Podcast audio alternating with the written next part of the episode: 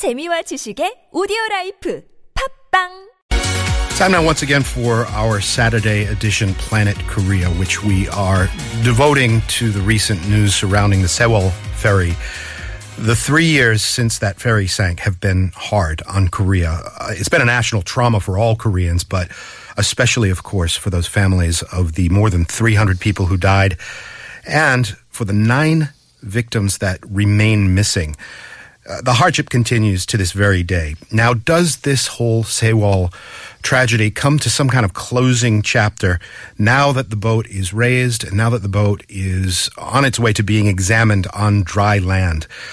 We're going to take a moment, just reflect on what this country has gone through over the past three years with a journalist who's been covering the story right from the very beginning. Stephen Borowiec is with us in the studio. Hi, Steve. Hi, Kurt. How are you? Yeah, great to have you here. Um, you were there uh, three years and change ago. You're a newsman, presumably sitting in a newsroom when those first bulletins crossed. Was it during business hours? It was, right? Yeah, it was about 10 or 11 in the morning. And the way that I remember getting the news is on that day, I had plans to meet a friend of mine for lunch, a friend of mine who works at a major news agency.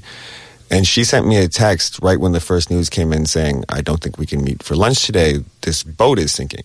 And I said to her, What, what boat? What are you talking about? And that was the beginning of it for me. That was when I started looking up online, seeing what was happening.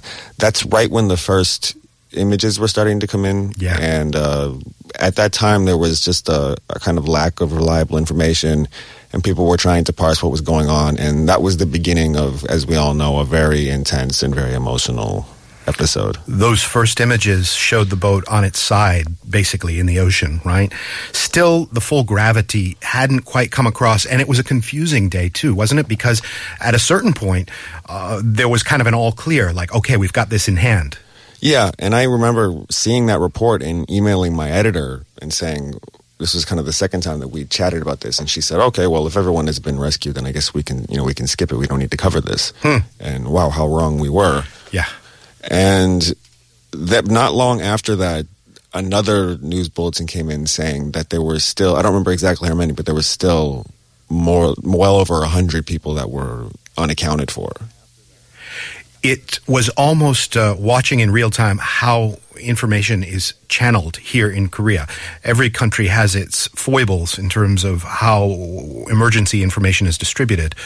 But the level of confusion that day, I remember being very notable and conflicting reports back and forth. It must have been especially hard for those parents. Most of them were young kids on that uh, boat. They were on a high school trip, weren't they? They were, and this was sort of one last bit of fun that they were going to have before starting to prepare for the university entrance exam, which, as we all know in Korea, is a really important sort of milestone for one's preparation for university and for adulthood more generally. And so this was a trip that they put together. They'd taken the boat instead of flying because they, you know, this much of them came from kind of working class families who had to save costs where they could. Mm-hmm. And I think right from that day, there just became this frantic process of trying to figure out how this could go so wrong. processing it as a news story in a newsroom, did you have a feeling that there was sort of any one particular authoritative source of information on what was going on moment by moment? Or was it coming in from all different kind of voices?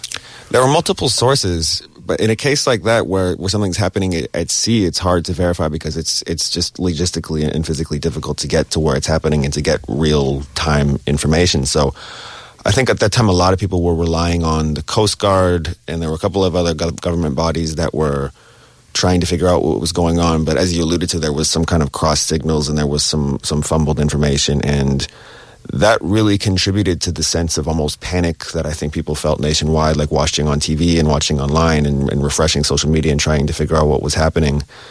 The the uncertainty is something that I think a lot of people remember vividly.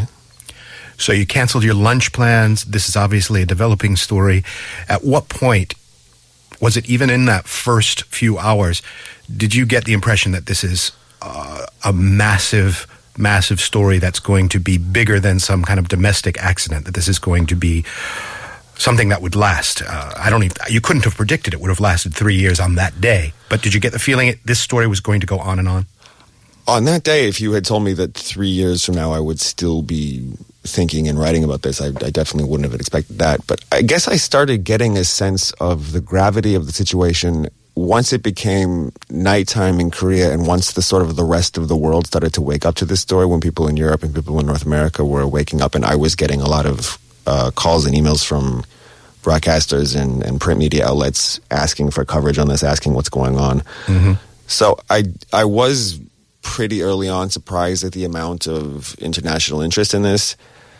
I guess what I didn't grasp at that time was the extent to which this would spark a very substantial discussion about different aspects of Korean society. And this would really cause South Korea a, on a domestic level to reflect on what kind of society this is and what kind of world they've created. And that's a conversation that's still very much ongoing. Mm.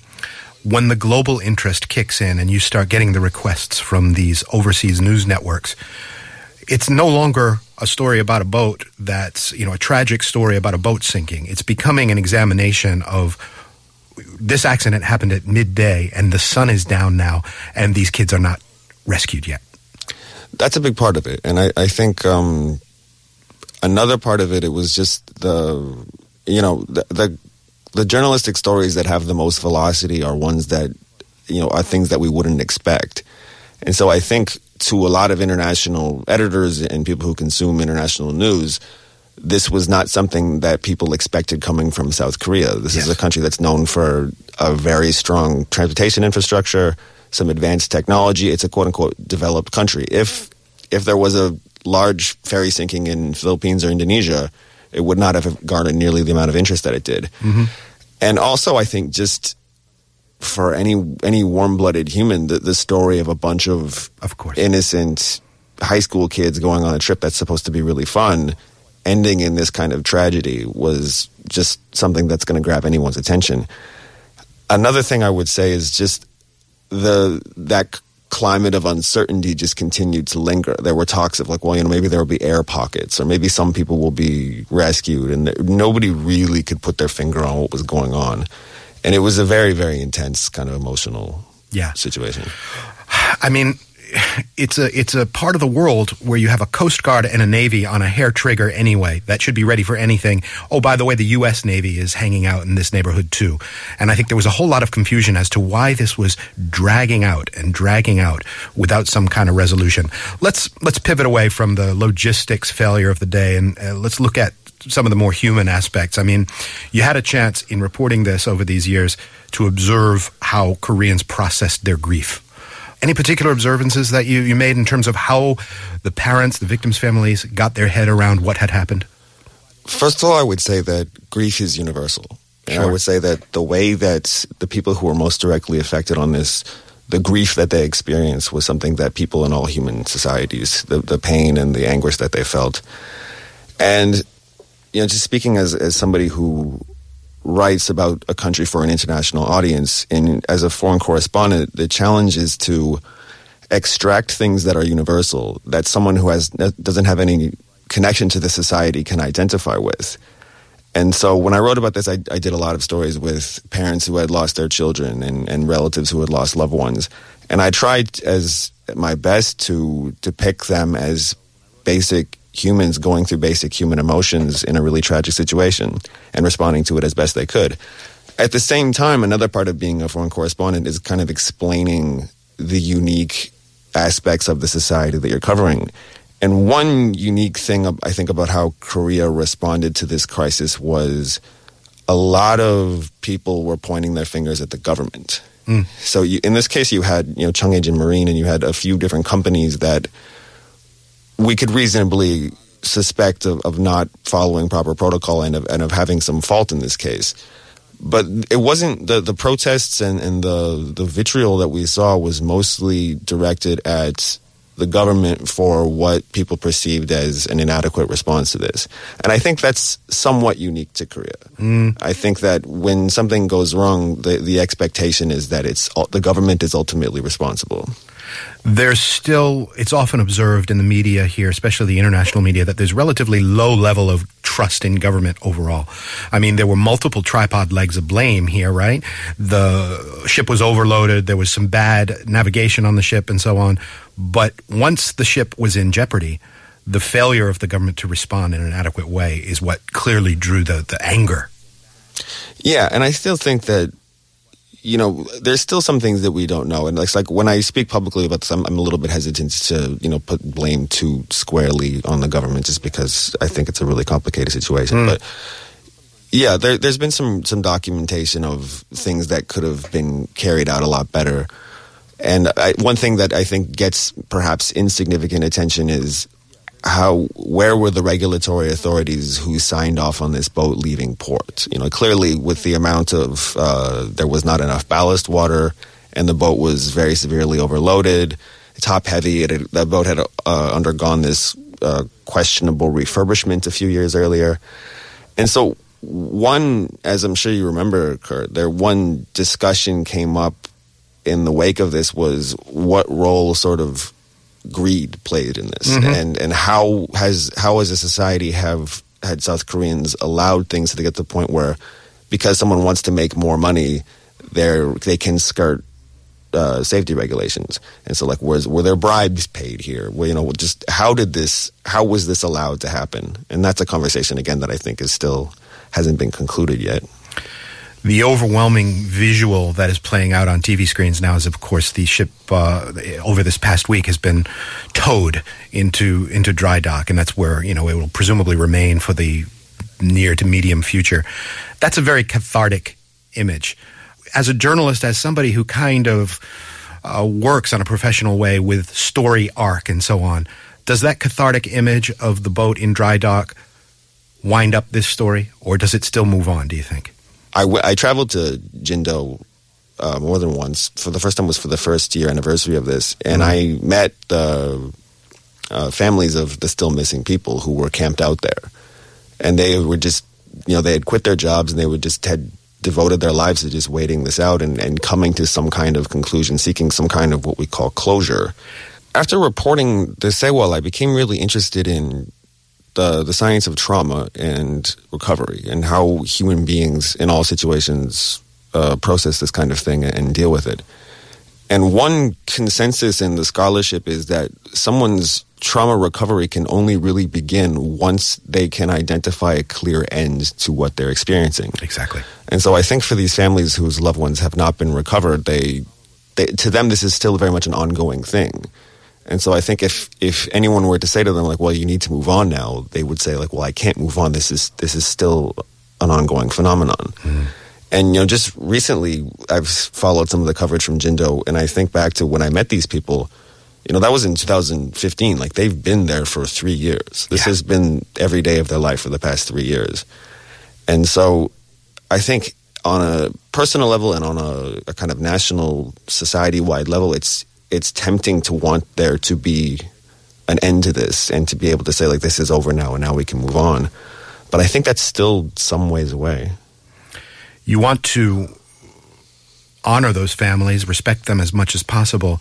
I wonder if by by remaining in sort of a suspended state like that, camping out, staying in one place like that, creating this permanent installation well, I think that creating the permanent installation is, is just one part of how that process. Sure. I think a lot of these families have they formed a community to support each other, and they've traveled around South Korea and abroad talking yeah. about what they've experienced here and speaking out on behalf of the importance of safety measures. But you know, it's it's I think it's really hard for someone who hasn't gone through something like, like losing a child has to be among the most difficult experiences in humankind. Of course. And so for someone who hasn't gone through that, I, I think it's tough to kind of put ourselves in their place and, and, imagine what we might do in their case. Also, in interviewing these families, one thing that I've I've gotten from them is their their sense of devotion to their children. Like uh, someone who has that kind of nurturing instinct, when their children are gone, I think they they feel a kind of uh, as though the purpose in their life has been taken from them. And so some of these parents that I've spoken to have told me that they feel they need to continue these efforts in their children's memory and that they would almost be betraying their children's memory if they were to just move on with their lives. If they were to say like, well, that was sad, but I'm going to go back to work and I'm going to try mm. to distance myself from this.